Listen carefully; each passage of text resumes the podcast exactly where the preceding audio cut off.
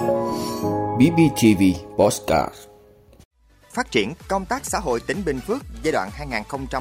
2021-2030 11 lĩnh vực khi thôi chức ở Bộ Tài chính không được thành lập doanh nghiệp. Vì sao ngày 10 tháng 10 được chọn là ngày chuyển đổi số quốc gia? Đã xác định đối tượng, đăng tin thất thiệt khiến người dân ồ ạt đi rút tiền từ ngân hàng. Thủ tướng Campuchia gửi thông điệp đặc biệt về tình hình lũ lụt. Đó là những thông tin sẽ có trong 5 phút trưa nay, ngày 9 tháng 10 của BBTV. Mời quý vị cùng theo dõi. Thưa quý vị, giai đoạn 2021-2025, bảo đảm ít nhất 85% trẻ em mồ côi không nơi nương tựa, trẻ em bị bỏ rơi, trẻ em nhiễm HIVS, trẻ em là nạn nhân chất độc hóa học, trẻ em khuyết tật nặng và trẻ em bị ảnh hưởng bởi thiên tai dịch bệnh được trợ giúp xã hội và được cung cấp dịch vụ công tác xã hội phù hợp từ nguồn lực xã hội hóa.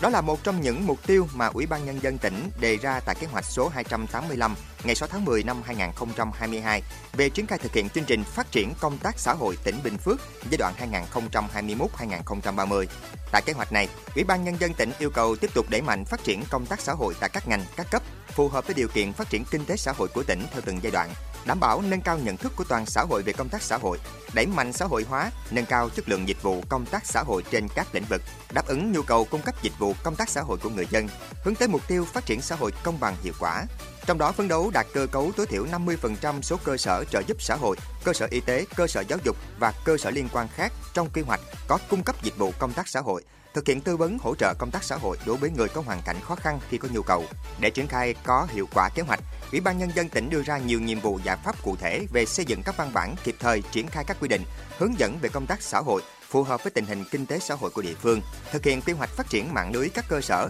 có cung cấp dịch vụ công tác xã hội trong các ngành, lĩnh vực và các tổ chức chính trị xã hội. Các tổ chức cá nhân được phép thành lập theo hướng trợ giúp toàn diện bền vững, tuyên truyền, thông tin, nâng cao nhận thức của cán bộ, công chức, viên chức và nhân dân về công tác xã hội, học tập kinh nghiệm phát triển hệ thống cung cấp dịch vụ công tác xã hội tại các tỉnh, đặc biệt là các mô hình cung cấp dịch vụ công tác xã hội, chương trình nội dung đào tạo và phương pháp nâng cao năng lực cán bộ, công chức, viên chức, nhân viên công tác xã hội.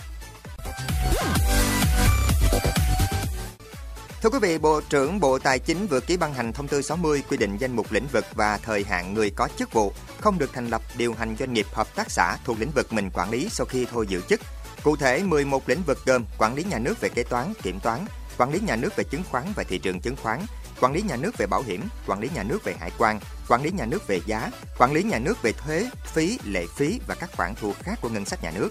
quản lý nhà nước về tài chính doanh nghiệp và quản lý vốn của nhà nước tại doanh nghiệp, quản lý nhà nước về dự trữ quốc gia, quản lý vay nợ, trả nợ trong nước, ngoài nước của chính phủ, nợ công, nợ nước ngoài của quốc gia. Và nguồn viện trợ quốc tế cho Việt Nam và nguồn cho vay viện trợ của Việt Nam cho nước ngoài, quản lý nhà nước về ngân sách nhà nước, quản lý nhà nước về tài sản công. Thời hạn của quy định là từ 12 đến 24 tháng kể từ ngày thôi giữ chức vụ.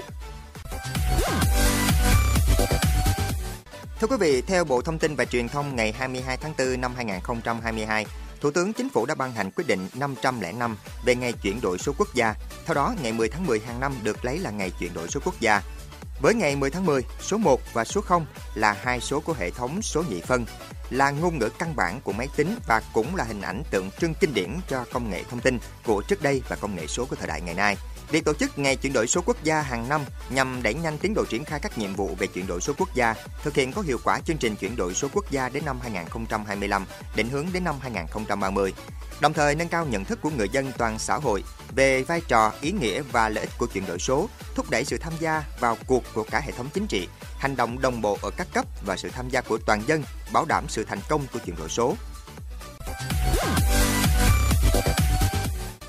Thưa quý vị, Cục An ninh Chính trị Nội bộ, Cục An ninh Kinh tế Bộ Công an phối hợp với Công an tỉnh Hà Nam đã làm việc với Nguyễn Kiên Quyết sinh năm 1982, trú tại thành phố Phủ Lý, tỉnh Hà Nam. Đối tượng này đã sử dụng tài khoản cá nhân trên mạng xã hội đăng tải bình luận thông tin thất thiệt gây hoang mang dư luận, tạo tâm lý bất an về việc hàng loạt người dân đồng loạt rút tiền tại các ngân hàng, từ đó tác động xấu đến hoạt động của các ngân hàng và tình hình an ninh trật tự xã hội. Đây là hành vi vi phạm pháp luật, Công an tỉnh Hà Nam đang củng cố hồ sơ để xử lý nghiêm theo quy định.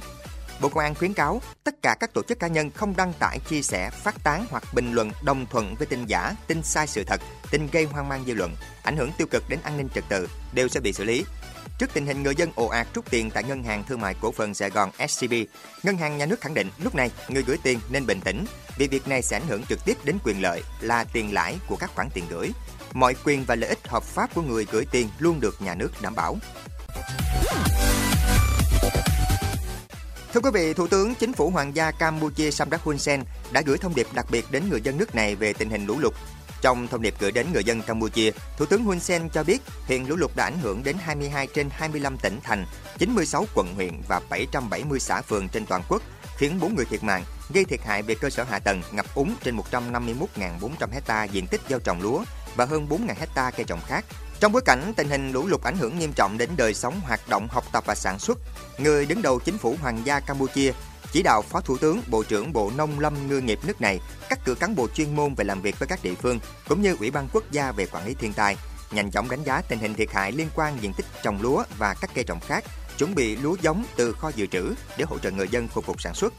Theo Bộ Tài nguyên nước và Khí tượng Campuchia, từ ngày 9 đến ngày 15 tháng 10, hầu hết các tỉnh thành ở nước này đều rải rác có mưa, có nơi mưa vừa, có nơi mưa to.